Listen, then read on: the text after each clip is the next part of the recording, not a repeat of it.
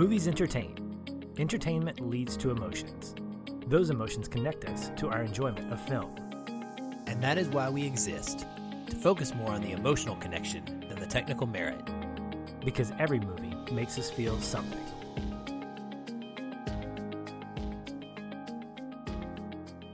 Happy November, listeners, and welcome to episode 298 of the Feelin' Film Podcast.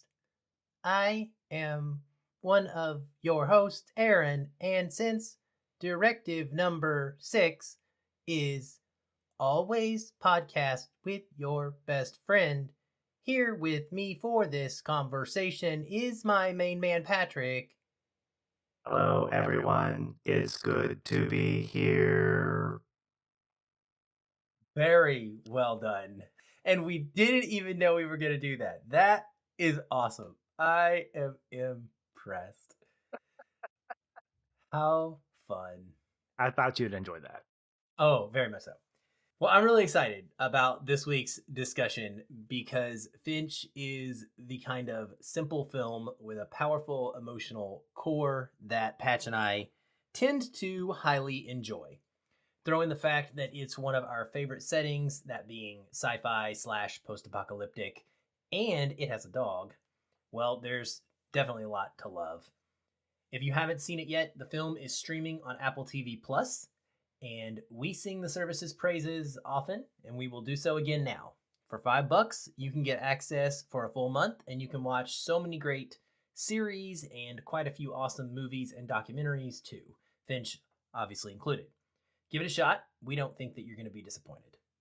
With that being said, here's your spoiler warning. We're going to talk about the movie in full. We're going to give it away. You need to experience it for yourself, so please turn away now. Now I feel like I'm talking robotic, even though I'm not trying. Please turn away now. Now, see, now I'm like thinking about my enunciation. Dadgummit, I hope this goes away. Uh, you need my voice enunciator to help you with that? I can't do get oh, just don't listen, people. Okay, that's your orders. If you have not seen the movie, go away, turn us off, and come back later. All right. Well, I want to start, Patrick, by talking about the world building because it's a big, big, big, big, big part of this kind of small scale film. It's a big scale problem, but it's small scale in the number of characters that we're attached to. And so before we get into kind of talking about those characters and their relationships, I wanted to talk about this world and what the issue is that they're facing, the state of the world, and how the movie does a job of the job of teaching us about what is going on, such and so forth. So I wanted to tell you that I actually thought this was kind of maybe not quite up to par the first time I watched the movie. Um, I have watched it twice, and so I have the benefit of having sat through it, you know, multiple times and knowing what's going on. I actually was so impressed with the world building on the second time through. Just the level of detail that they put in there, for me, it's really exceptional. The way that it things get revealed very s- slowly, and they don't spend a lot of time doing an exposition dump. It's amazing. I love it. There's no stoppage of time where Tom Hanks sits down and says, okay, here is the entire story of what happened to the earth. Once upon a time, this is what it used to be like. He doesn't tell Jeff what it used to be like for the most part. He just tells him, look, there was a solar flare, it poked holes in the ozone, there's Swiss cheese in the sky, and uh, here, let me show you what happens if I put my hand under it. Oh, yeah, we die. So we got to stay out of this. You learn about the state of the world right away just because of the way it looks, because it's desolate. It's got that post apocalyptic feel. It's obviously all covered, things are covered in sand. We learn down the road, oh, that was St. Louis. And you immediately think, oh my gosh, like, why would St. Louis be covered in sand and be facing a you know a sandstorm with massive tornadoes so you understand like obviously the climates of the world have gone crazy and you learn about those solar flares and then you also get little bits of knowledge you you kind of you see him in this suit and you see him taking care. You see him washing down his suit to cleanse it of radiation at one point. And then, of course, later on, we get an explanation about the humanity side of what has taken place, which we can probably talk about more when we get there and for where that that actually affects the characters. But I, I just really enjoyed. It, it, it was impressive to me that this movie doesn't cover a lot of ground. He starts in St. Louis. They just it's a road trip, and yet I feel like I got just as much information about this post-apocalyptic world as I needed to be fully invested. I didn't find myself frequently thinking, "Oh man, I wish I understood more about what was going on outside of Finch's bubble." I, I didn't care. I knew enough to know that what I really cared about was Finch's bubble, if that makes sense. Yeah, this is what I would call the Walking Dead approach, where you have a story that starts at the end of a big event. And the point of the story is not to try to explain the event itself, but to explain how the event affects the characters. And I think what Robert Kirkman does in his comic and his TV show, from the good chunk that I've read of the comic and the little bit of the TV show is he keeps that in mind. Finch does the same thing here. We start with what I would consider pretty good exposition. It's enough that you ask questions. We have very little dialogue because there's only one human, a dog, and a robot, essentially. So you have to really be clever with the visuals. And I think what I was impressed with near the very beginning was the way in which he marked things so he wouldn't get confused about what's already like the been door. scavenged. Yeah, you know, cleared or putting an X or don't mess with this. And we're given little bits and pieces over the course of the film that sort of highlight the why of how he lives, you know, why he lives the way he does, why he stays where he does, why he has to travel. He uses a computer to give him the information and he reacts to that. And so for us as an audience, the simplicity of the story can't really get that complex because then we start asking questions about the world. And the story is not about the world, it's about him. It's a human interest piece, is what it is. And it's a road movie and it's drama and it's got some comedy mm. elements. And when we look at all that together, to add more pieces to that, to start getting into flashbacks. I'm grateful that we only got the one flashback that made sense. I'm glad that we didn't get any kind of exposition through flashback, or really any exposition about the past anyway, because then we would have been focused on, well, what would the cure have been? What caused that? Were there some political issues going on?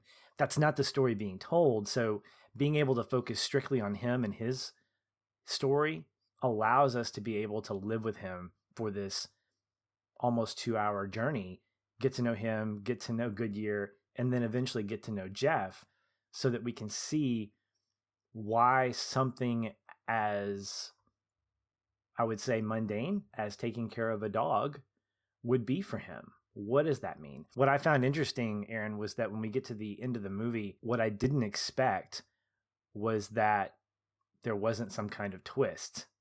This isn't like Ellie in The Last of Us, who carries some special gift. Oops, spoiler alert, sorry. Um, and this is not a giant post apocalyptic movie about some kind of crazy disease that's trying to be cured. At the end of the movie, the mission's done. Goodyear is now in the care of Jeff, which is exactly why Finch created him. So, for a lot of people, this might turn them off because they want something bigger but I don't know that that was ever the selling point. I don't know that that was ever sold as what's the twist? There was no twist. You need to take care of this dog. Why? Because I asked you to. And sometimes that's hard to to sell from a thematic standpoint, from a theatrical standpoint, from a storytelling standpoint, but because of this movie's simplicity, I think that's really where it leans in is on that simplicity. So starting with that exposition of not telling us a lot, letting us see, it gets us immersed. It gets us into that dust storm. It makes me want to put on a radiation suit and listen to 1960s or 1970s music and just be in the vehicle with him doing the thing and hopefully finding good dog food. Yeah, I mean that's the thing, and he's looking for dog food. He's looking for food for himself. We see him tracking the radiation levels. We see him noting that there are dead people everywhere in the store. We see him scared by something as well a couple of different times, and yet we never see any other survivors in the entire film other than the flashback. We see that opening scene where he gets spooked and he wants to leave. We see the same thing happen kind of later on when the small robot gets caught in a trap. And then we see the moment where they're following them down the road, right? And the car uh, uh, stops above the bridge, but we never actually see other humans. And I love that. I love that it's so subtly done.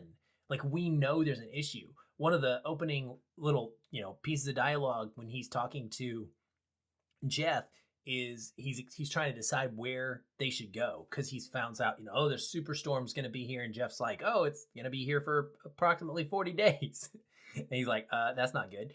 So he says, east, too many cities. That means people. West, with a little bit of luck, places that haven't been sacked and looted.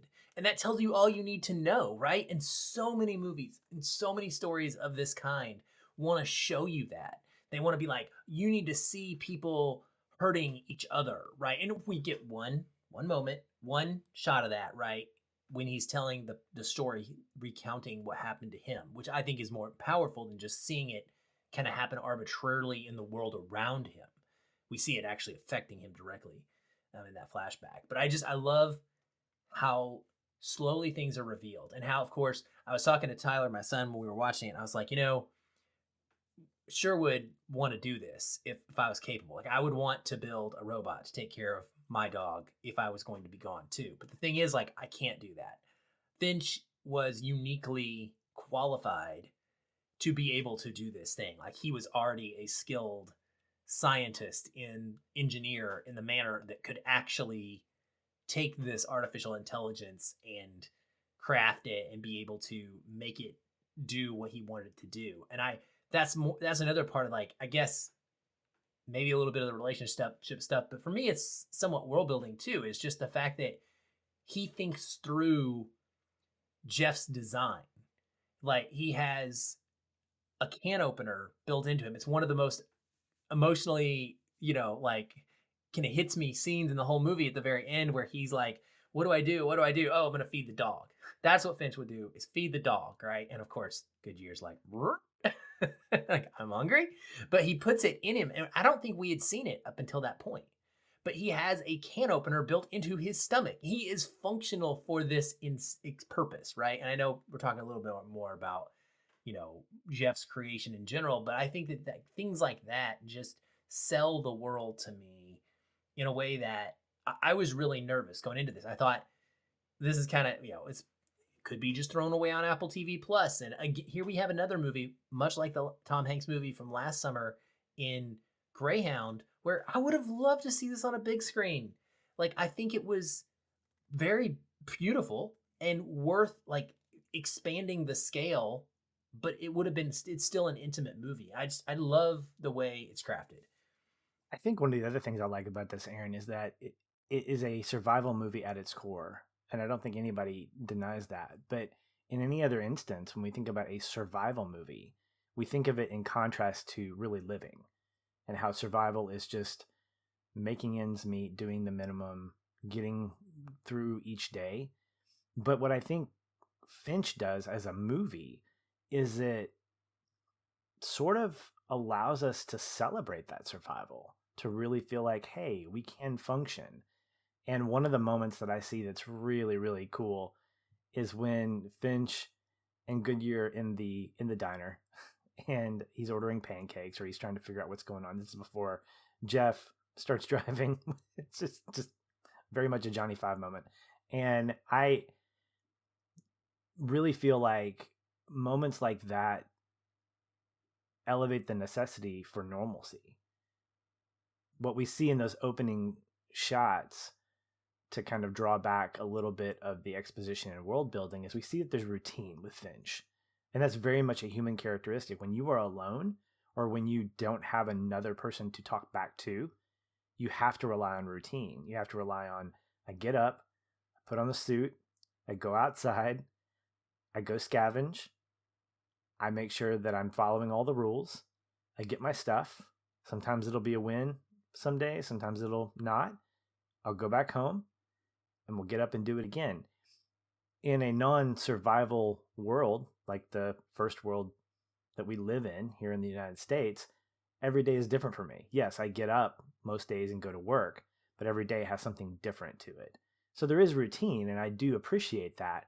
But I appreciate the diversity. I appreciate the fact that in my busy life right now, I have something each night that's a little different from the night before. It's either soccer practice or martial arts or dinner with a friend or podcasting. And if I'm surviving, I'm not thinking about any of that stuff. I'm thinking about what I'm thinking about, which is surviving. And I need to be able to get into a healthy routine of being able to do those things effectively. And so we see that in the first 10 minutes. He doesn't freak out when the dust storm's coming. He, he realizes, okay, yep, the radiation levels are this. Okay, the temperature's this. Okay, this is normal. This is a Tuesday. And we see him methodically get back to his home. And yes, there was some urgency because the dust storm was coming. But what I thought was interesting in that first scene is that in any other movie like this, we would have seen him just beat the dust storm in with his robot. No, instead, the dust storm comes, he's still out in it, but he grabs his robot and they go in and they're they're good. And then he starts his evening, which is feed his dog, drink his drink, and he's got a routine there too. So I think those first probably 10 to 15 minutes really do establish what Finch's day to day is like with a storm or not.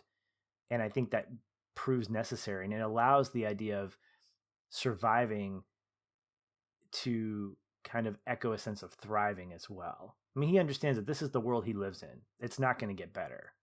So, how do you make the best of it? Well, you do exactly what he's doing. And I thought that was really cool. Yes, absolutely. And you know, he it shows that he's reading books, he's studying, he's been learning about it and learning about science and and clearly working to better understand the situation around him so that he can continue to live, survive, as you mentioned, but also continue to work towards his purpose, which is creating this robot to take care of his dog when he's gone. Because he understands the reality that due to the radiation leakage that's coming into the core of the earth now, there's only a matter of time. You're going to die. He is not going to make it. He can't survive forever. And what's going to happen when that occurs? And so what better reason to have a purpose than to know your time is limited you know i think and it's it's a it's an easy motivator in a lot of ways in my opinion if you if you have someone or something that you love that you want to save and i think that that's a very natural thing we would all want to love and save our partner or the thing or person that's with us and so we walk through this whole story with tom hanks and i think that there's no one better to to play this role. Honestly, I can't fathom someone else being able to convey this sense of aloneness and emotion that, that, as well as he does, even at kind of his older age. Part of that's because we've seen him do it before. you know, basically, he this is Wilson, but it can talk and move and do things uh, from Castaway, and I think that it's a really neat juxtaposition to have seen him do something like that so early on in his career when he was becoming a star, and then now later in his career doing a, such a very similar sort of kind of a performance. But he carries this thing, I think, so brilliantly. And the fact that we're just with him, and it's him and a robot, a couple robots, and a dog, that definitely informs our opinion and our perspective of everything we see. And so I wanted to go through some of this. Uh, and I wanted to read through these things to kind of refresh people in case they have not like if they didn't pay attention to them well enough or they don't have them on their mind But one thing I really enjoyed about this was how, and it, and it speaks to this nature that you were talking about of routine, right? It's very much kind of a Zombieland type of activity, but not played for humor, where we have rules, we have things set that he follows. And so there's a few different things that he does, or a couple different things. He has a set of directives that we learn are built into Jeff, right? And Jeff tells us number one, first directive a robot cannot harm a human or through inaction allow a human to be harmed, which obviously will come into play later in the film. And then we have the fourth directive, which is in Finch's absence, robots must protect welfare of dog. This directive supersedes all other directives. That one's cool because it tells you like Finch programmed this robot. This is not a random robot that just exists in the world. This is a specifically taught and created robot to do a thing. I also think it's interesting that he puts in there this directive supersedes all other directives because the only other directive we know about is to save humans. So he very much specifically puts the welfare of the dog over the welfare of himself and builds that into the robot's DNA effectively. We also have the fact that there is no lesson or, or there is no directive number two or three that we know of. They're there supposedly, but we don't get them mentioned, which I find very interesting. Made me wonder what they were. I'll give you just a second. Hold on. Let me get through that. And then we have the lessons, right? We have these these five lessons. We have lesson number one: never rest on an opportunity for your next meal. If there's a padlock, stuff inside there is intact. Essentially, very important to the world as we see it play out.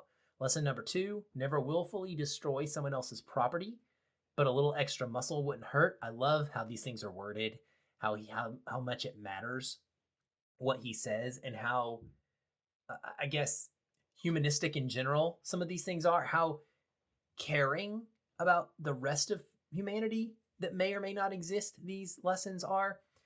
Lesson three solar flares hit the atmosphere and made the sky like swiss cheese where radiation comes through. Lesson four use your initiative. And i think was lesson five one of them or did he add i think he adds lesson five. Later on he says live a little. I can't remember i think that was the lesson that got added on um, after the fact. But my point being is like we have this relationship for this one guy, and I think the vast majority of what we see take place and how he interacts with these entities in his team and his posse and his crew, whatever, it is all seen through these lenses of these directives and these lessons. And that all functions, like you said, with routine and um, it helps keep things simplified um, I really, really enjoyed that. I did as well, and it, it really speaks to what movies should have, especially when we when we talk about I don't know any kind of like a time travel movie or something that needs to have rules established because you need to be able to play in that playground with boundaries. If you didn't, your story wouldn't make sense. You could break the rules all the time, and then you would start really devaluing what that story is. You devalue the the movie. Same thing with surviving. You need to be able to have parameters. Otherwise, things are not predictable. Case in point, Finch talks about he's asked by Jeff, "Why don't you travel at night?" And it's precisely that reason why. It's because he knows what to look for. He knows what to do in the daytime. At night, that's when things can get really weird. In some ways, I don't know if he said this, but or maybe I inferred it, but the fact that in the daytime he is almost protected by the UVs. I mean, he's got his radiation suit, but he can't be attacked unless some by somebody else unless they're protected as well. You know, he could always or just, taking a or taking a risk, right? I think you're right. It is definitely implied. right. With regard to the to the four laws, if you're an Isaac Asimov fan, you would recognize the first law from the three laws of robotics that he coined when he first came up with it. The first law being a robot may not injure a human being or through inaction allow a human being to come to harm. So when that's said, Aaron, I believe anybody who has read iRobot or who understands Isaac Asimov, who has read his short stories, they know what the second and third law are. A robot must obey the orders given to it by human beings, except where such orders would conflict with the first law. The third law being a robot must protect its own existence as long as such protection does not conflict with the first or second law. The reason why I don't believe Finch went into all that, one is because I think the audience, the director knows that the audience is smarter than than a duh, you know, they're they're smart people, but also because of the fact that when he talks about the fourth law, if you're familiar with the first, second, and third, the fact that that supersedes all others, we know that it supersedes the protection of humans and the protection of the robot himself, which is really interesting because if you're a caretaker, how would that work? It really kind of brings a little bit of conflict in my head because I'm going, if if a robot is meant to protect himself except when it's in conflict with other laws i guess the fourth law supersedes that and it allows the robot to be able to almost have full autonomy. So the fourth law if it supersedes all others it means you can ignore human beings. You can essentially think for yourself and have full ai autonomy. So i thought that was really interesting. I thought it was a great nod to asimov. It reminds us that the world that we're living in with Finch is a world where those kinds of robotics ro- robots live and it makes me wonder like what other robots would live in this universe? Do we have you know is johnny five there? Is chappie there? Is you know these types of things and obviously we're not getting into that because as we mentioned before this is a simple story but it's really great to think about what universe does this actually exist in do, do we ever get told whether or not Finch created Dewey? Or, I mean, he's a shopping cart, so I'm assuming he must have created Dewey as well. I believe he did.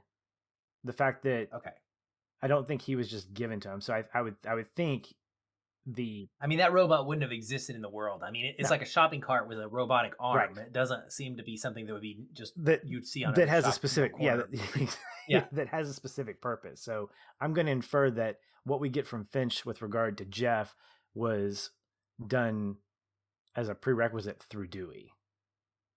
You know, it's also kind of interesting if you think about it. Maybe th- this could very well have been a situation where Jeff is legitimately the first kind of AI to be in existence, and he is created out of a complete necessity to survive versus what we typically see when we're creating AI. It's for very other, I almost want to say selfish reasons. But like you're trying to expand, you're trying to go farther and push the boundaries of science, right? In almost all of the stories that include these things. But here is a creation of something like that, a creation of a robot that has this autonomy, as you mentioned, but only because he needs it to take care of something. Like he's not doing it just for the glory of having created. There's nobody to get glory from. There's no scientific journal to get published in. There's nobody to praise him. None of that matters. He's doing it 100%. He's creating with the sole intent of protection. And that's wild. That's so different than the way that we typically see these stories told. Absolutely agree. I think when we look at Finch's relationship with Jeff and even with Dewey to an extent, finding a purpose in using his skills is something that's very much a human character trait. How many times have we asked ourselves, you know, what's my purpose? I want to be valuable. I want to contribute something to the world. Well, if the world is nothing but dust and ashes, what are you contributing to? Again, I'm not seeing any kind of major cure for the Swiss cheese ozone layer happening here. And I think what Finch sees is his ability to carry a life forward through protection by using the things that he knows, which is creating this robot to do that. And and to me I think that really echoes the simplicity of the story in saying your purpose can be something as small as creating a robot to be a caretaker yeah. Oh, de- definitely. And you know, Finch has other underlying issues that he kind of suppresses throughout that we learn about towards the end of the film. We learn about them through Jeff. We learn about the fact that that postcard is not from his uncle, it was from his dad. And we get to hear the story about why that was meaningful for him. And getting to San Francisco is like a dual layered prospect because of the fact that, yes, it may very well be the safest place to go, hopefully. You don't know. But just getting there is like satisfying something that he's had a longing to do. And then we get to learn about how he feels like a coward because of his inaction that may or may not have led to the death of the little girl and her mother, right? And it's very clear to us that he harbors a ton of guilt around that. And it makes me wonder how much that plays into his relationship with Goodyear. Like how much of that is you know, he's transferring that guilt and that cowardice in he's tra- not transferring but he is you know tra- not transposing i'm trying to think of the word but he's converting essentially that cowardice into a desire to at all costs i'm going to take care of this dog. I'm not going to let that happen right? Um, he's and compensating. because compensating maybe that's the word i'm looking for yeah.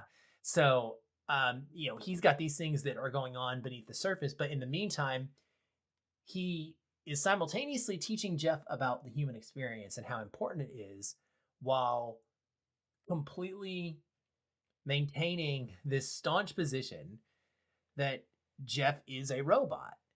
You know, at one point he gets angry and he, you know, he says, I don't need companionship. I don't need a friend. I need for you to do your job. And then he adds on a little zinger, which I thought was hilarious. He says, I know you were born yesterday, but it's time for you to grow up and you know that's both funny but also it's kind of like one of those things where sometimes we say things to each other when we're upset and i think as soon as they come out of our mouth we can hear we can re- notice that we said them like recognize it and be like oh crap i actually said those words. Like there's an irony in that that i'm i'm realizing right now in real time what i'm telling you to do is ridiculous. And i felt that when he kind of had that blow up.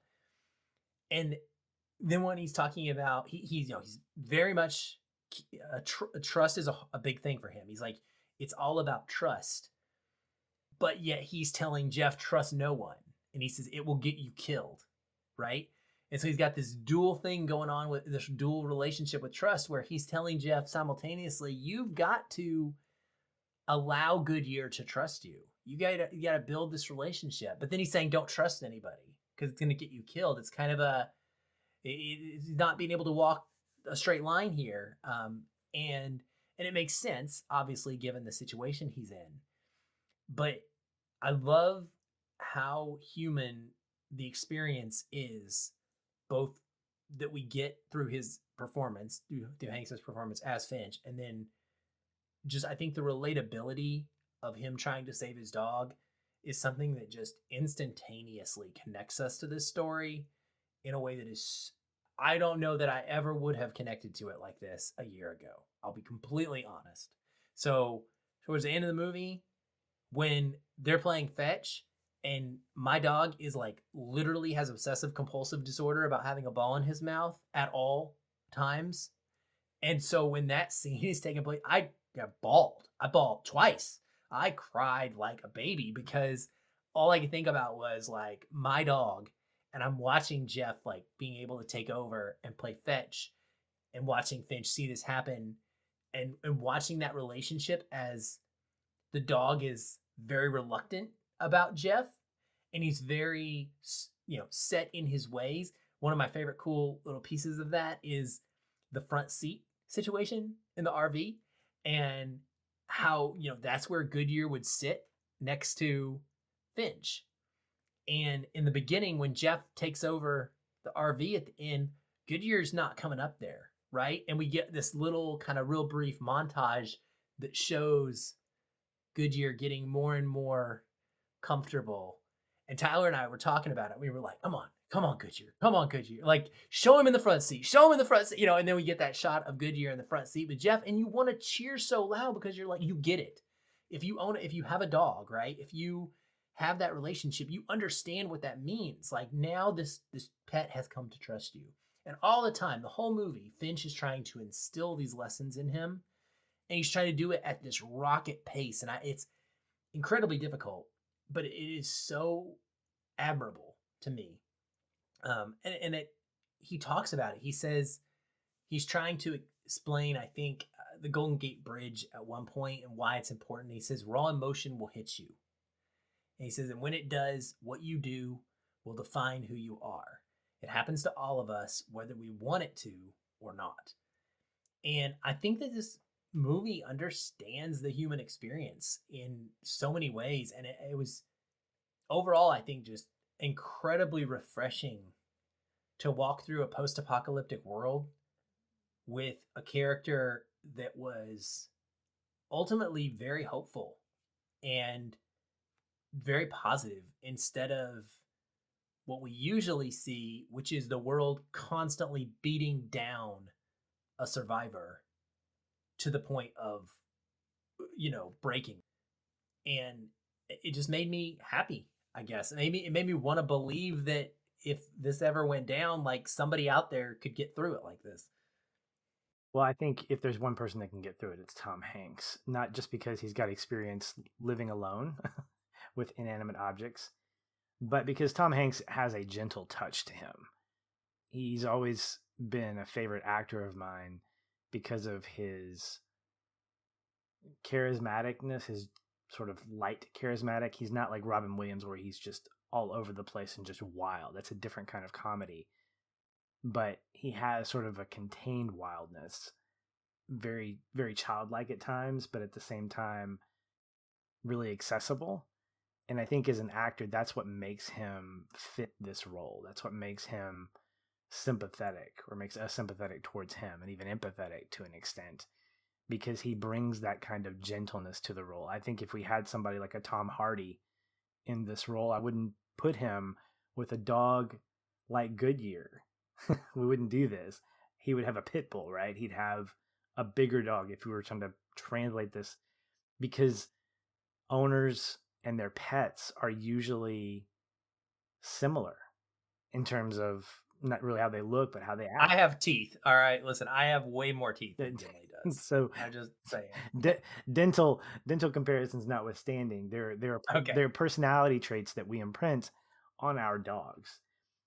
I have even as recently as like the last couple of days been in a conversation with my my wife where we've talked about our two pets and how our first dog uh, who's sitting behind me just being gentle as can be she's a, a, a collie shepherd mix absolutely beautiful a cuddler and just i love love her to death.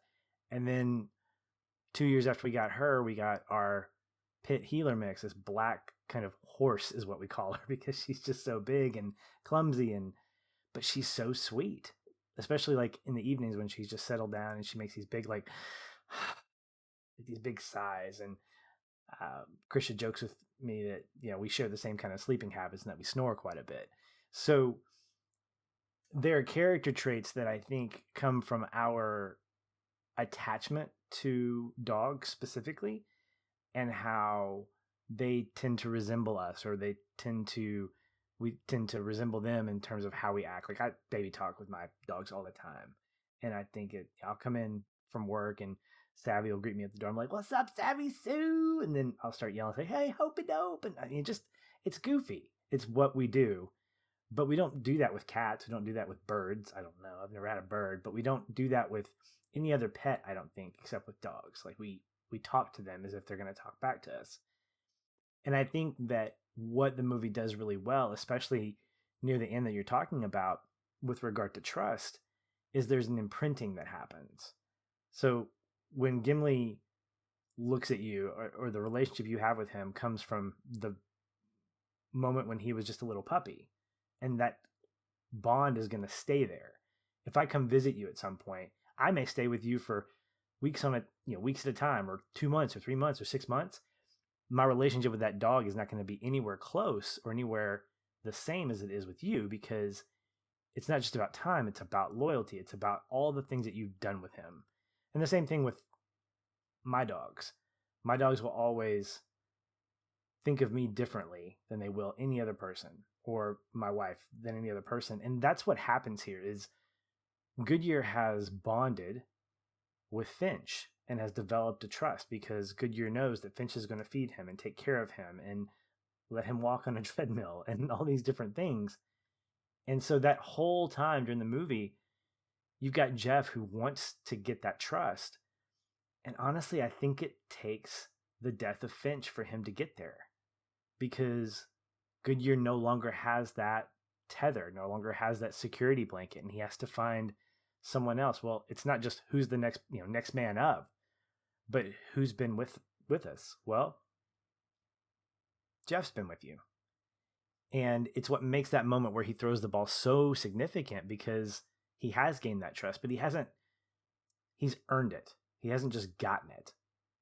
And I think that that comes from spending time with and getting used to, but also from those nonverbal cues.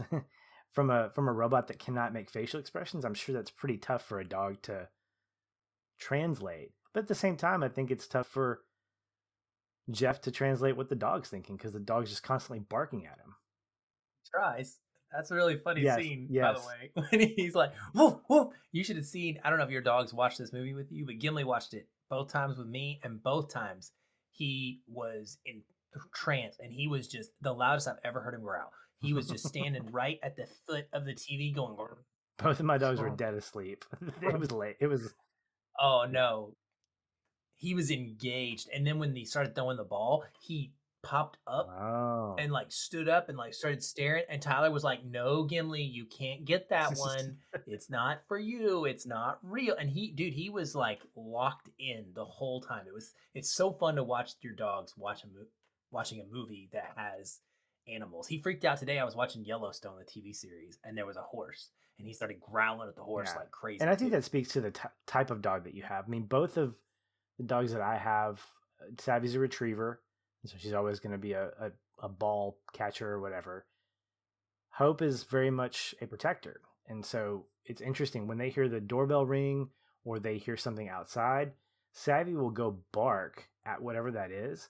Hope will come and stand between whatever the thing is and us or she'll jump on the ottoman. She'll she'll get between us and the whatever the danger is.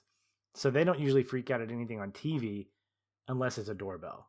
so if it's something that is going to be similar to that, they'll go "Woof, woof," like that, and I'm like, whoa, whoa, whoa, whoa, whoa! It's 9:30. Carson's asleep. Don't do that. Not yet. Not right now. So, but I do think it's funny, and again, I think it's it's neat to watch. That's what I think you and I are you're discovering what I love about dogs is that their personalities are are so different than that of cats or other animals because they emote so much more. The same thing can be said for Jeff. Jeff does not have face. He has to emote with other things like leaning forward or cocking his head left and right. That's what dogs do.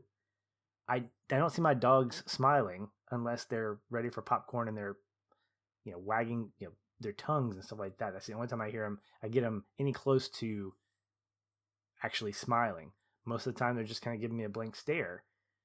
But in my mind, I know exactly what they're thinking because I've been around them for so long. Well, let's talk about Jeff. Uh, anything we haven't already talked about. First of all, I wanted to start by mentioning the VFX. There was some stuff I was reading from somebody who interviewed the visual effects supervisor about the film, and they were talking about how it was surprisingly low budget, and that Jeff was, as he was acted, he was a combination of Caleb Landry Jones, who did the voice, Tom Hanks himself, and then also animatronic motion capture and a mix of frame by frame animation, which is pretty incredible. Um, I think he looks amazing. He has a distinct look to him. I think his movements are awesome. I think the sound design in this movie is great and gives a very important weight to his actions, like the step when he sits down, like or when he makes it when he steps hard. Um, when he sits down in the front seat of the van, you can really feel it like you don't just see the van move or the RV move. You you can hear that that heaviness, that thump. I love the sound when he's like shaking his head trying to get the bolt out for like half the movie. That's hilarious too. Uh, and anyway, the the smaller robot Dewey was all practical VFX, In fact, he was an animatronic. He was the only thing that they actually built fully. And so he was wheeling through the desert, they said the whole time, like getting sand everywhere. Um, Jeff's hands were made of baseball gloves. And the reason was so that they would be soft for playing with the dog. And then his feet were made to be like Crocs, which we see Finch wearing in the film. If you look at the design of his feet, they look like a croc. And that's because Finch loved Crocs, which I noted to you in a text message uh, because you yourself Yeah. are unfortunately like my son. You are both Croc lovers. A post-apocalyptic. The media. middle of the post-apocalypse, and you, this dude is out there wearing some green Crocs with no socks, and I'm like, I was like, are you for real right now? It's essential. but I guess it's essential. if any material is going to survive like a radiation storm, it's probably whatever, whatever polymethane, urethane, plastic, rubber concoction, or whatever Rubber. it is that those things are made of. Anyway, I um, so yeah, I I love Jeff with all my heart. I love him choosing his own name. I thought that was so impactful and so neat because we always see the creator name the creation and for him to be like, well, just so casually too. He's like working on something at the time. I don't know. He's like he's got like a little soldering iron or something. He's just kind of no no no no no. Well, what do what do you want your name to be? And he goes through like some random you know ideas, and he's like, no, that's a human name. You can't name him that. And I love it because that's when we find out Goodyear's name, but we don't know the meaning of Goodyear's name until later. It's a great reveal the way that that kind of happens. And I I love how he picks Jeff and the look on Finch's face is just kind of like it's like a grin, and he he kind of you can tell he thinks it's silly, but that it fits his rules, and so he can't really say anything at that point. it's like okay, well I guess if you want to be Jeff, you can be Jeff. But uh, I just love all of you know the character development we get from Jeff in such a short, what feels like a short period of time. There's so many things we get to see him learn to walk. We get to see him discover himself and his appearance in a mirror for the first time. That scene where he gets to see popcorn and is as giddy as you will ever see a child be about something. The where he helps secure the RV and shows like a side of his worth and his value that I don't even think Finch realized he necessarily had. He comes over there and he just slams the, you know, stakes down on the ground with one hand with him learning how to shake hands. That's a great moment. Um, we mentioned him trying to talk to goodyear him driving the rv because he wants to quote impress dad essentially is what he is wanting to to accomplish at that time.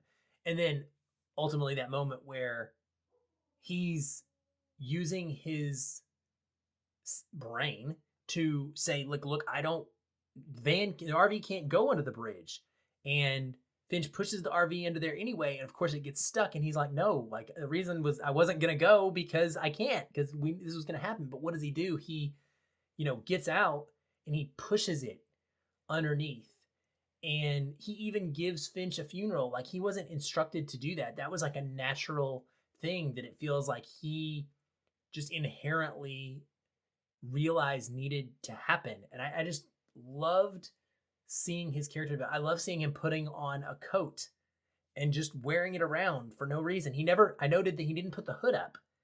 It's pouring down rain on him and he doesn't actually use the hood on the coat. It's just, he just seems to be wearing it almost like he just to feel human or to feel like one of, you know, like Finch essentially. But I also love that he never becomes self-aware to the point where he resents his own existence. I don't I don't get that impression from him. I feel like he's content in his own skin, so to speak, content in his metalness. And I love that about him. It, it made him something that I wanted to hang out with, or someone. I should say someone because Finch will yell at me if I call him an it or a thing. So much good stuff there. I I'm with you in terms of loving the design. There's uh there's something really neat about designed robots that not only look human, they have appendages, arms and legs, but don't feel heavy. So you put someone like him and Chappie next to each other, and I think those are two of my favorite robot designs because they have this combination of practicality in terms of like how they're made, metal and things like that, but also the ability to emote, the ability to move around and articulate their arms and legs in a way that that makes sense. One of the things that I noticed was as the film moved forward, his voice got less robotic and it got more natural, more human, obviously from being around Finch of learning how to how to talk, but how to talk beyond just giving information. One of the things Finch says about the Golden Gate Bridge is he makes a comparison. You could tell me all the technical stuff. You could tell me how many rivets or how many cables are on there, how high it is off the ground, but you can't tell me what it feels like to be on the bridge. And that's important too, that human experience that you alluded to earlier. And it was really cool to see Jeff's evolution to become more human. I was really reminded of Data's journey from Star Trek The Next Generation. He would always, when he's asked about his sentience, he would always go back to saying, I endeavor to be more human. And that means being able to use contractions or being able to have emotion. None of that was necessarily part of Jeff's growth, but he became more more human as a byproduct of the rules set in place. If we all live by a set of rules, I mean, we live by a set of rules. All of us do. We have beliefs. We have a faith in something, whether it's in God or ourselves or whatever. We have a set of rules that allow us to function every day. We have a set of beliefs, and those sets of beliefs define how we live, how we react to certain things, how we think through and make choices. And Jeff really does bring that to light as a non sentient to a sentient being. One of the best moments for me that I thought pushed him forward was that night. I don't think it was in the desert, but it was off the highway, and they were sitting around by a campfire. Jeff was talking to Finch about how things were and about traveling at night versus in the day. The scene cuts to the next day. Finch and Goodyear are in the RV. Jeff's still out there, but he's not out there just as a robot. He's out there with this blanket over his body and over his head as if he got cold. And just like the coat, Aaron, he didn't need that. But He it doesn't can- get cold. but he doesn't get cold. It, it it pushes him to be more human to sort of try to understand what it's like. And even though he will never feel, even though he will never be able to eat anything, at least I don't know. I mean, the story really kind of leaves you in a place where you're like, okay, well, that was a good story that has a potential second part that I don't really want to see. I I'd like to believe that he will stay physically like he is. He will continue to need parts and fix himself and take care of Goodyear. But the journey kind of leaves you with them thinking they're going to run into people eventually. You know, they're on the Golden Gate Bridge and they see these fantastic letters of people saying, "Hey, mom, just wanted to let you know we're going to be okay." I think those are just more moments, more things that allow Jeff to understand humanity a little bit more.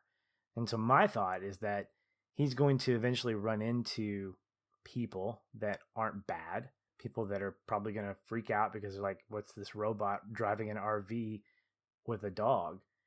And that's what the next iteration of his life's going to be. Again, I don't want to see that. I like keeping it in my head but I think what it does for me is it just helps me trust in the evolution of Jeff as an entity beyond a robot. Eventually, I think he becomes more than a caretaker. I think he will maybe go to the Isle of Dogs and realize, wow, this is my life. Especially since Goodyear basically looks like the main dog from Isle of Dogs. and uh, anyway, yeah, I, I think he's a fantastically designed robot. I love the the voice performance. I think it's fantastic. And I think his relationship with Finch just feels more like a companionship by the time we lose Finch and by the time the film ends. I also like the fact that there wasn't a lot of time between Finch's death and when we get to the end of the movie because we didn't need to stay there. We didn't need to linger on that. And the movie It's not about that. It's not- It's about the journey to get to that point. yes. Yeah. And and for me I think that from a technical standpoint the movie was just long enough. It ended at the right place and it was really satisfying. Yeah, I also love that he makes a sign at the Golden Bay Bridge. Not only does he put up the postcard with a little drawing, but he puts a little sign there that says Finch Weinberg, loved by Goodyear and Jeff, which is adorable. Like, it's again recognition along with like the funeral that he has come to emote in a way that is m- more human than you would expect from a robot. And I, I agree with you. I want nothing told to me about the future of this. The reality is, no matter what he finds, the dog has a limited lifespan. And then he's going to be alone as far as he's going to have to have met new people at that point to become friends with or whatever. The reality is that we do live in a pretty crappy world for the most part. And in this scenario specifically, who knows how people would react and treat him if they discovered him. I don't need that story. I don't want that story. Like that just is depressing to even think about. I love the hopefulness of he's going forth as he was designed to be to do that thing. And that's enough because that's satisfying. And I think that is what would make Finch happy, which is oh, it allows him to die happy and allows him to die peacefully. And and I love that. I think it's beautiful. Yeah, go sign all that, my friend. Well, just like every good film has a good ending, this is the end of our episode because really, I think we've covered pretty much everything. We hope that anyone listening has enjoyed the conversation. Again, if you are listening and you haven't seen the movie, what's wrong with you? But this is a shameless plug to say get Apple TV, spend the $5, and just binge to your heart's content. There's enough good content out there that it's well worth it. Um, I almost wish that we could endorse this, give away, you know, a free month on behalf of Apple. Maybe we should call up the big wigs and say, "Hey, listen, we're we can be advocates for you." So this is one of many things out there that you should definitely get your eyes on. In the meantime, that'll do it for us. If you want to talk about this or anything else, we've got a Facebook group, we've got a Discord channel, multiple places you can engage with us. We hope you do. Until then, we will sign off. Aaron, thanks for another great conversation. We'll talk soon. Hey everyone, thanks again for listening. If you enjoy the show, we'd love to hear from you. You can leave us a review on iTunes or wherever you're listening. These help increase visibility for the show and grow our community of listeners like you. We also invite you to connect with us further by joining our ever growing Facebook discussion group. A link to that is in the show notes, or you can just search on Facebook and find us that way. If you'd like to continue the conversation with me, you can follow the show on Twitter at Feelin Film or connect with me in the Facebook group. I'm very active in both places and would love to chat. And if you want to connect with me, you can find me at Shoeless Patch on both Facebook and Twitter. Be sure to tag me in any comments so that I'll be notified and not miss you. Once again, thank you for listening. We'll be back soon. Until then, stay positive. And keep feeling film.